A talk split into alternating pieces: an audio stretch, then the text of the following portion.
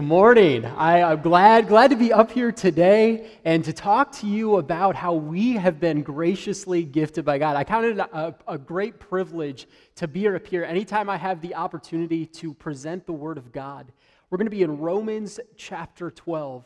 Romans chapter 12. While you're turning there, have you ever been on a team before? Uh, a team that is completely dependent upon every person doing their part to achieve a certain outcome. Uh, sports aren't quite an apples to apples comparison of what I'm talking about because one player can completely take over the game depending on the sport that you're playing. Uh, one a perfect illustration of this of a team the way i'm talking about is the dreaded group project uh, have any of you ever been there before where you're in class and the teacher announces, class, we're going to do a project, but we're going to break up into groups? Uh, I detested group projects. I just absolutely did. And I remember uh, we, I was taking a class in Michigan, uh, that's where I grew up, called Michigan History.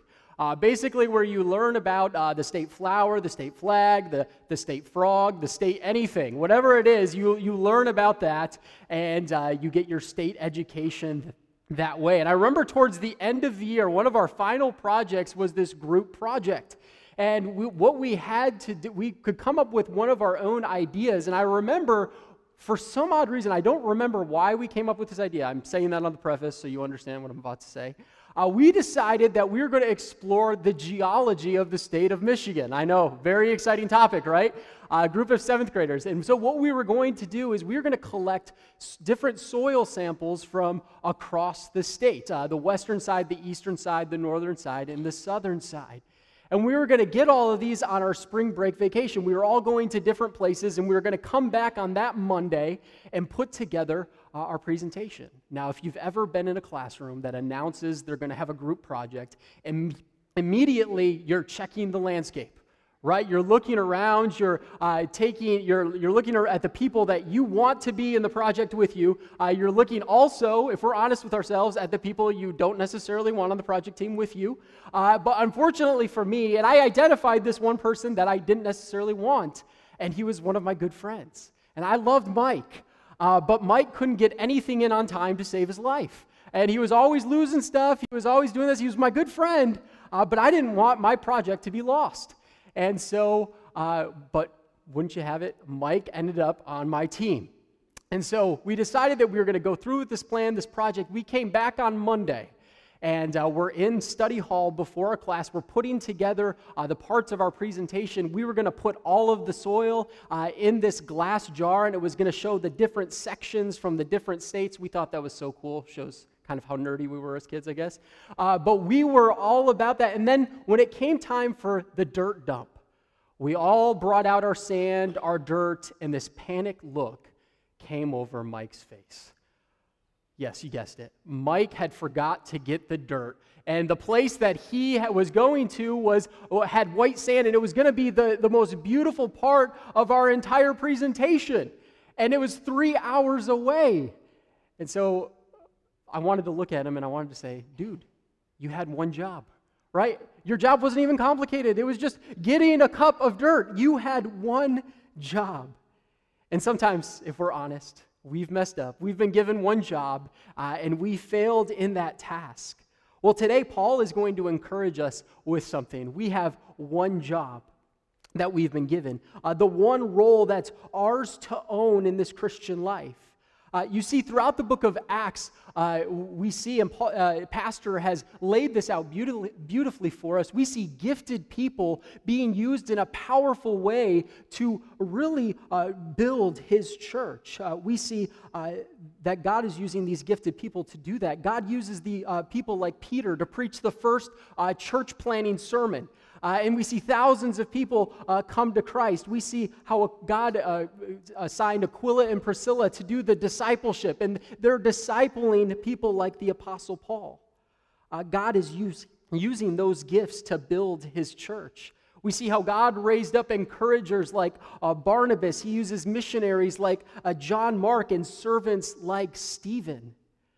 And the thing I love about if you read the epistles, Paul will just have these random names kind of scattered at the end. We see it in Romans 16, and you'll see it in other places where he doesn't even say what that person did. He just uh, throws this list out there. But do you know what? God, Paul is using those names because those are people that impacted him through, his, through their service personally.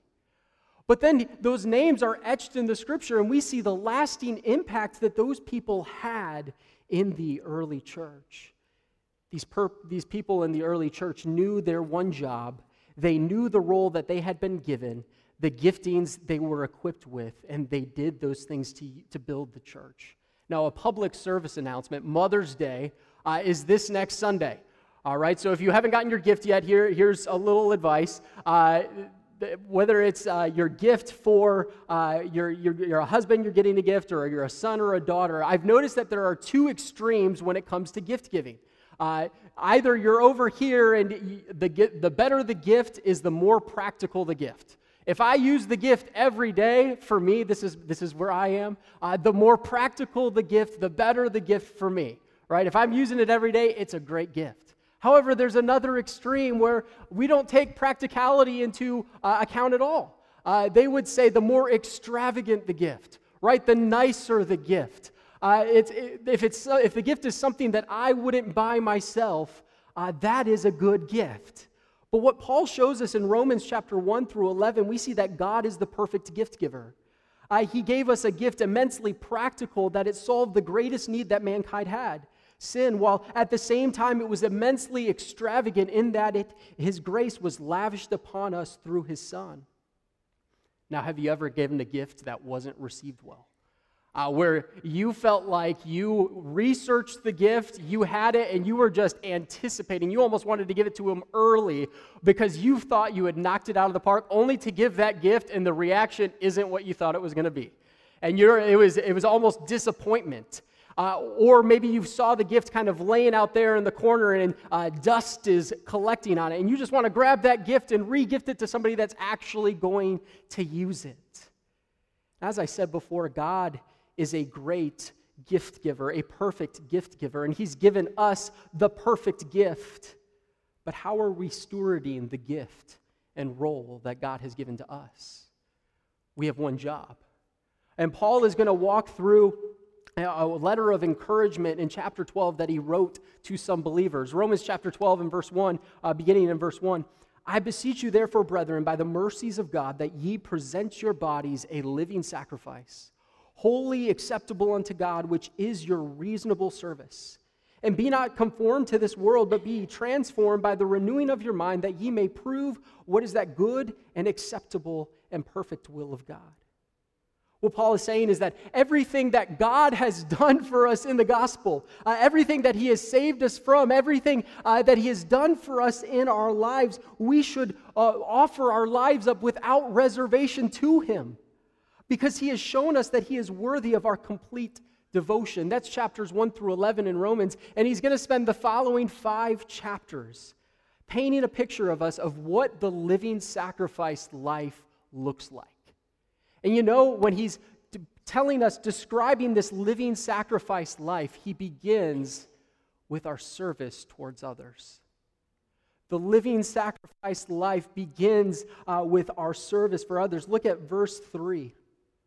For I say through the grace given unto me to every man that is among you, not to think of himself more highly than he ought to think, but to think soberly according as God hath dwelt to every, dealt to every man the measure of faith.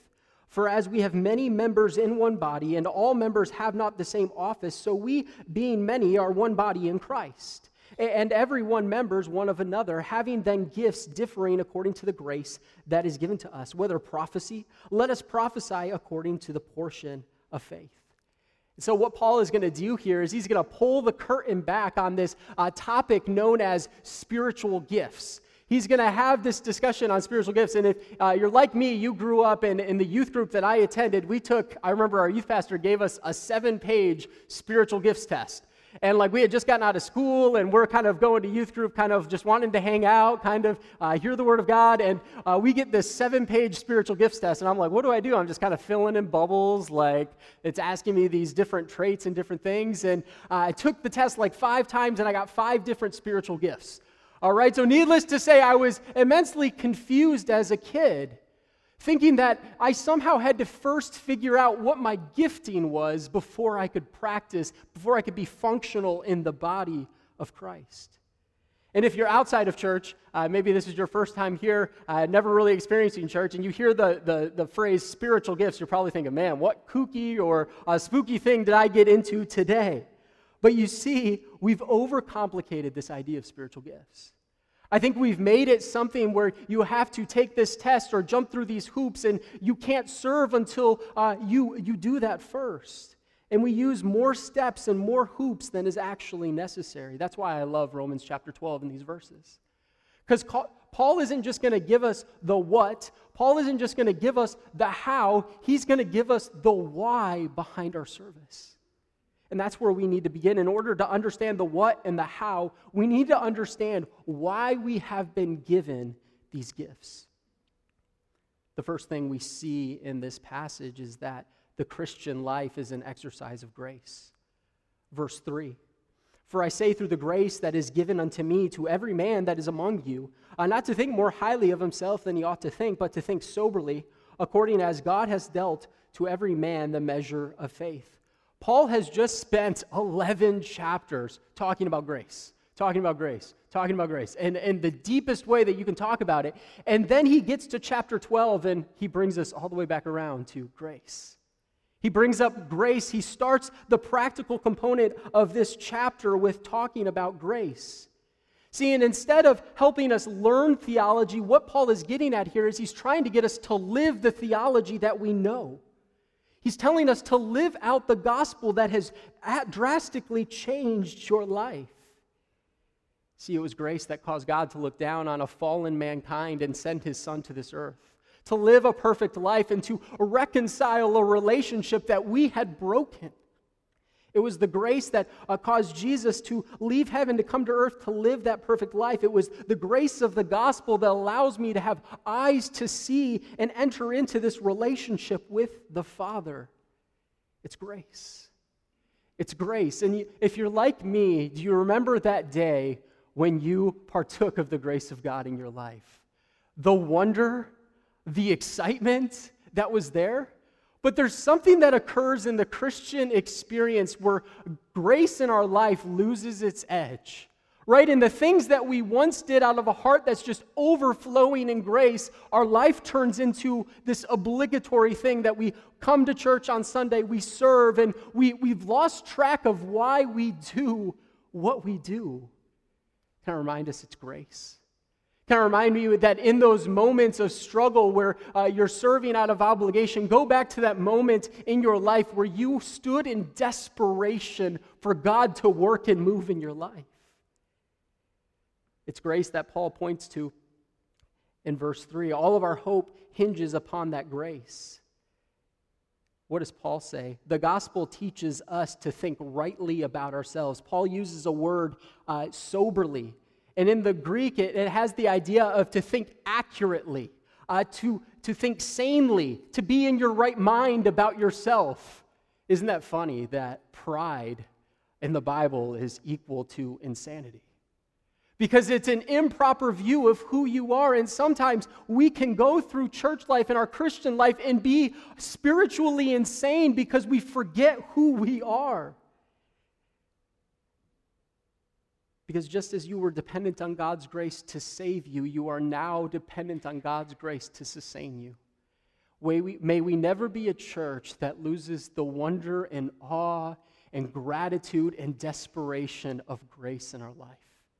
That's where our service has to start, and that's where our service has to flow from. Do you view yourself as desperate for His grace, as desperate for His presence? Because the Christian life is a continual exercise of grace. Secondly, we do not have the same role, but we all have some role. Look at verse 5. So we, uh, being many, are one body in Christ, and every one members one of another, having then gifts differing according to the grace that is given to us, whether prophecy, let us prophesy according to the portion of faith. Not all of us are going to be gifted in the same things the same way. All that you have to do is uh, look around the room and you see people that are different from you, not just uh, different looking, they are different in their gifts and their talents. Uh, not everyone has the gift of preaching. And some of you are thinking, Ryan, thank you for being a point illustrated today. Uh, not everyone is meant to lead from the front. Not everyone, some people are called to be behind the scenes, and that's okay. We're not all called to the same gift, but we do all have a gift. There are certain things that I have a knack for. There are certain areas that God has gifted me that fall into my specific skill set. However, I'll say in the same breath that there are things that God has not gifted me in. Uh, there are things that uh, I, me serving in would be a big mistake. Uh, for, for, instance, one of those things is uh, that would be that uh, one of the areas that I'm really weak in is nobody would ever ask me to be on the proofing channel or, or anything that has to deal with spelling or language uh, because 11th grade English was the best three years of my life. And I say that tongue in cheek, but I am very poor at proofing. I'm very poor at, at that. And the worship team, right? The worship team, I when I sing, I make a joyful noise, right? And it is it is just that. And uh, I have a very limited range, and it is very easy for me to quickly wander outside of my range. I sit in that back section if you're ever wanting uh, for a good laugh. Um, not all of us have the same gift, but we do all have a gift. And you know what? I find that all, we have an immensely talented staff. Uh, we have a, a, diverse staff with different gifts. I think of uh, Pastor Aaron and Pastor X. They have the gift and ability to sit down with somebody and listen to the, the problems and for that person to feel like they are heard in a very powerful way. And uh, what I just did was I filled up their agendas for the next two weeks here. Um, then you have people like if I ever end up in the hospital, right, the person that I want to come to the hospital and visit me is David Stamp. You have no idea. This guy loves people. He's one of the most compassionate, merciful people. If anything, if I'm ever struggling with anything financial, God has clearly gifted Steve Smith in that area. We have a gifted staff. But you know what? We also have a gifted congregation. What encourages me so much about Rosedale is the fact that many of you have taken up the mantle of ministry in your own life and you are actively serving and making an impact here at the church. In fact, I look at many of the outreach ministries that we've started as a church and how they really were birthed out of a vision and a heart uh, that a person in our congregation had for a specific part in our community. And that person uh, took upon them, they grabbed along others, and they are actively serving the Lord. We don't all have the same gift, but we do all have a gift. That's why Paul reminds us in Ephesians that one of the main roles of the pastor in the church is, is the equipping of the saints for the work of the ministry. Our job is to equip, to facilitate, to empower. So our jobs are not going to be the same. The way God wires me is not going to be the way that God wires you. And the point is that we don't have the same role, but we all have a role. So we need to work here as a church to create a culture where not just that everybody counts within the ministry, but everybody contributes. Look at verse 5. So we, being many, are one body in Christ, and every one members one of another. We are members one of another. But Paul likes to continually use in Romans and Ephesians this illustration of the body, the fact that what happens to one body part does affect the other parts of the body. You know this if you have kids. And uh, my kids have these blocks called Legos, right?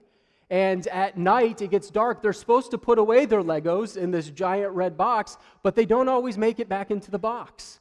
And so when I go downstairs and I make that uh, walk across the carpet to the laundry room, sometimes the Legos are not put away, and you can guess it. I'm stepping and I step and I instantly regret one of my steps because I have a Lego that's puncturing in my foot. And immediately the foot is communicating to the brain, uh oh, there's something that's wrong. My foot feels like it's impaled. And then the brain is uh, communicating to the rest of the body, uh, the, the, the foot is unavailable at the moment. And the hand is communicating to the foot, oh, I got to gr- console the foot, console the foot. And you're jumping up and down. I almost fell over. Uh, and then jumping up and down on the other foot.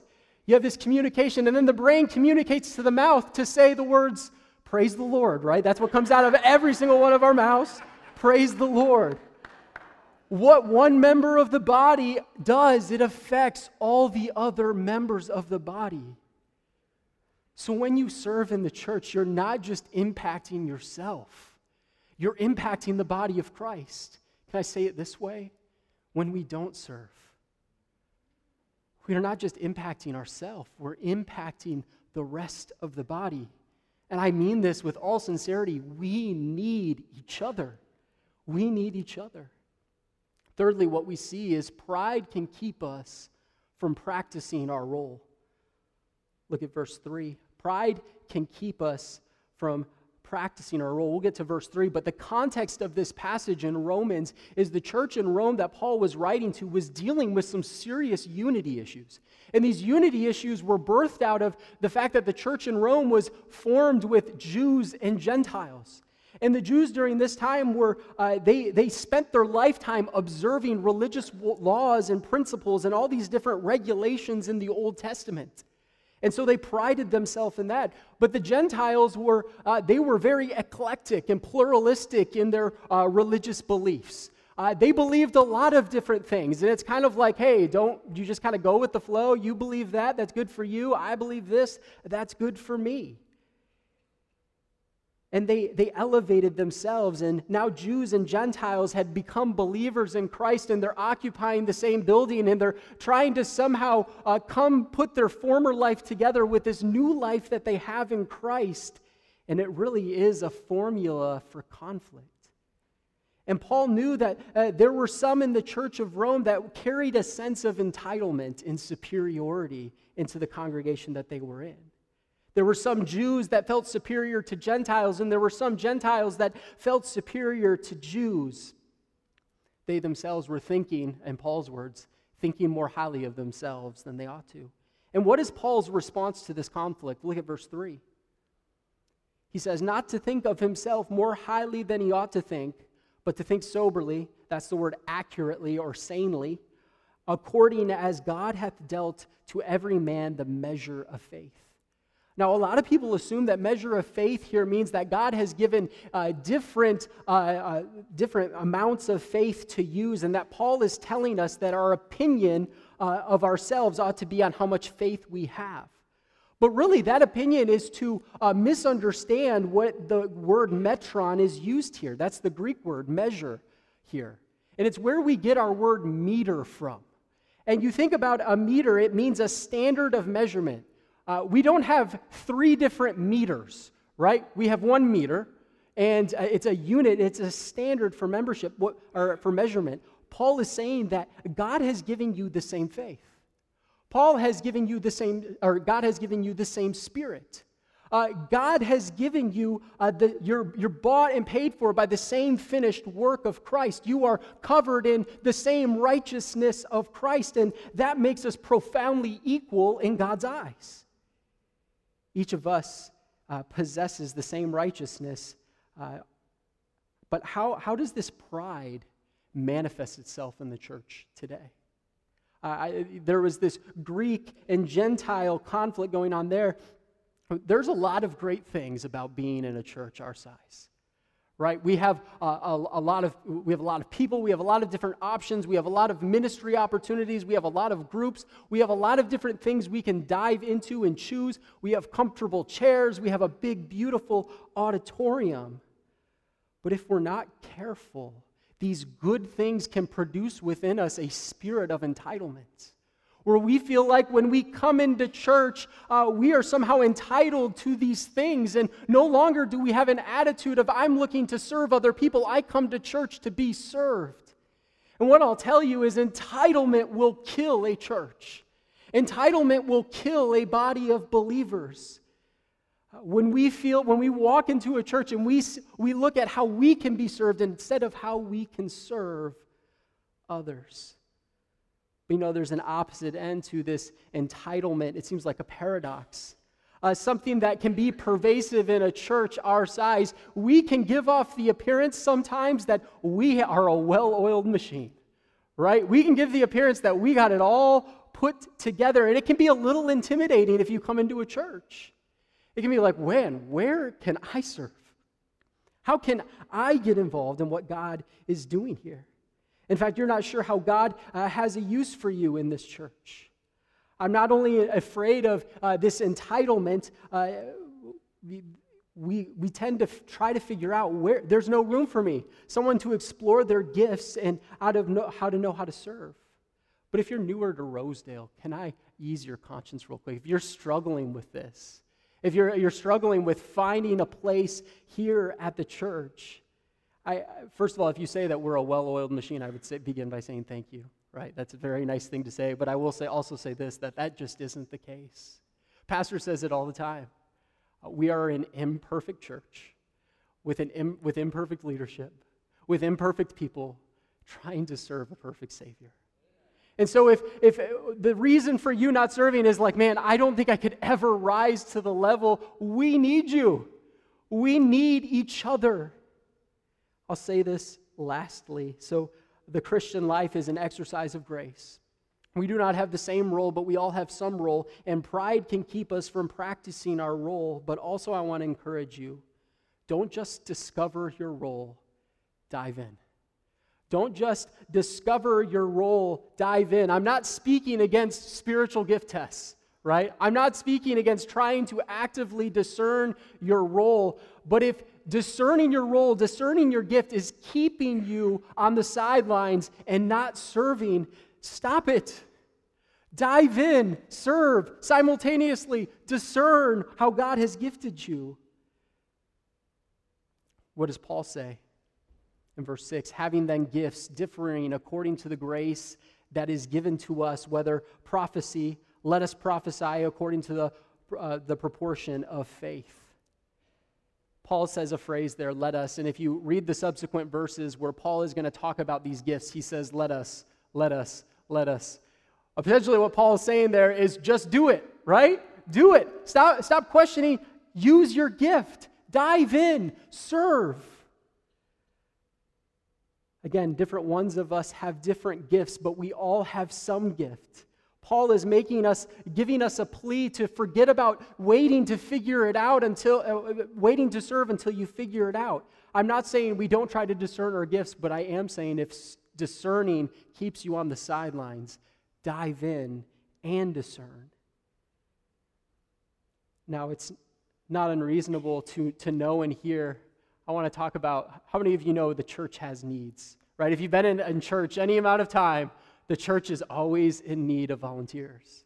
And some of you, that has been your uh, volunteer calling card. Like basically, anytime a need arises, you filled that need and you've gone from need to need to need to need to need. And today you are no longer serving because you're burnt out.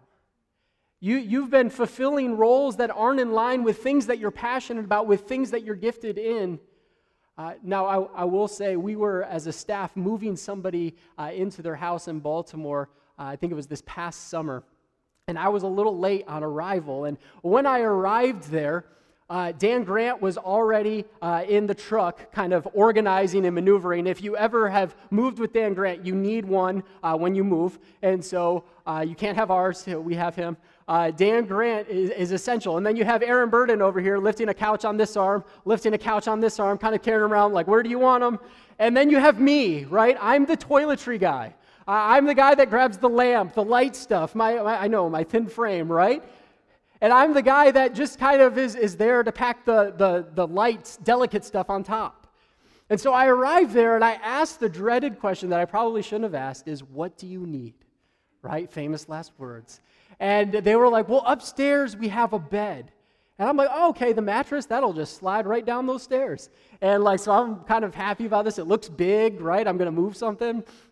And I get up there only to find out it's a sleep number type bed, right? And those of you that have a sleep number know how heavy those things are. And so instead of being the hero in this story, I'm the guy that's struggling to get this thing so it doesn't crush me down the stairs. And you know what? I filled the need, I made it out alive.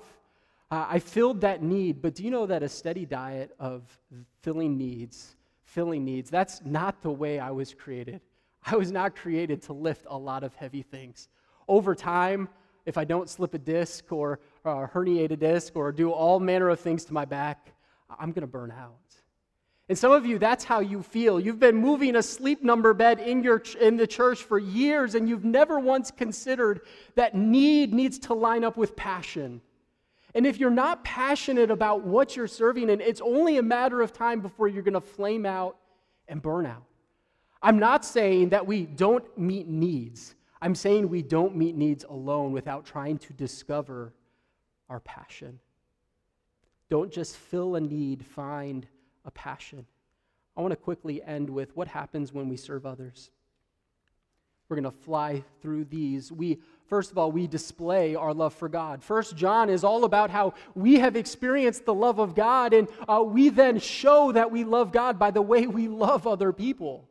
Uh, what happens when we serve others? We display our love for God.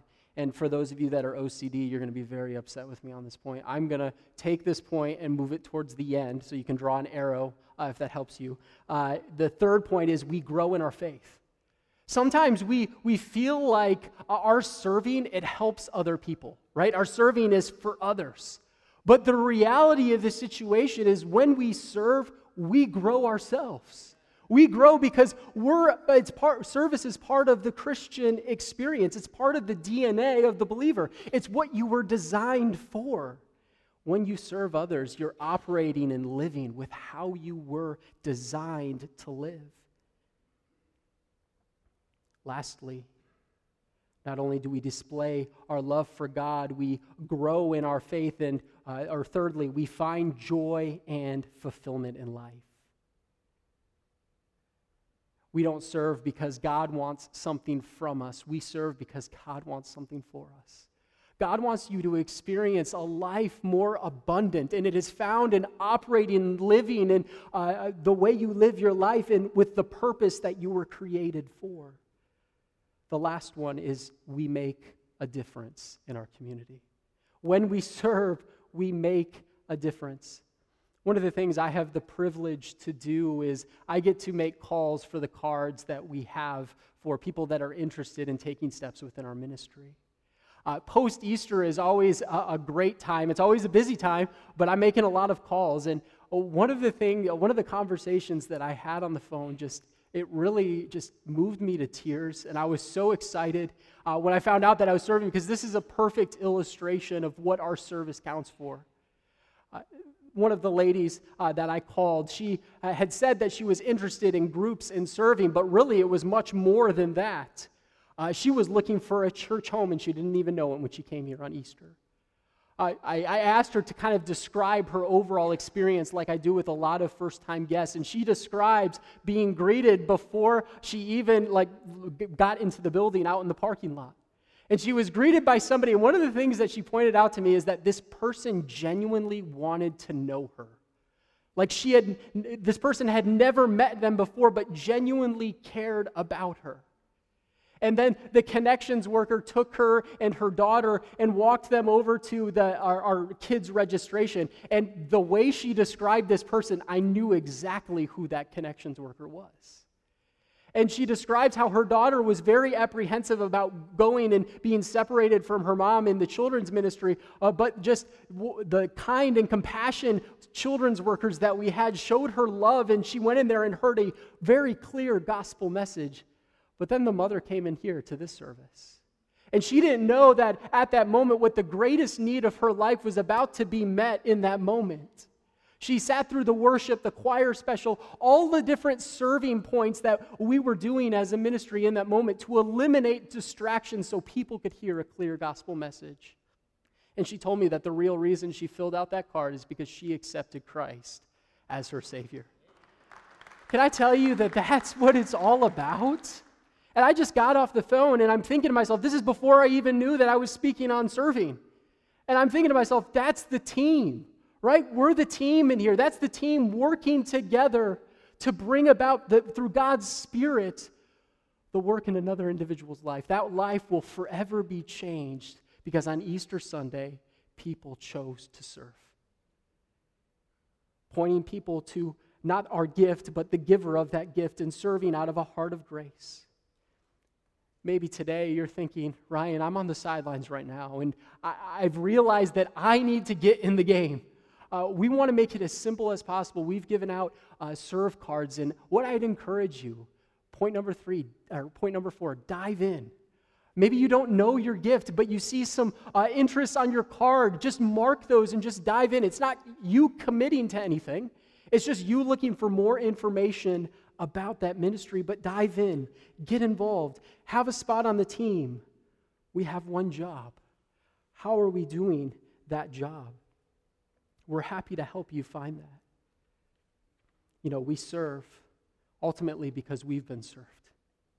We love because we've been loved unconditionally when we could bring nothing to the table. So when we serve, when we love, let us not forget that it ultimately is to point people to Jesus.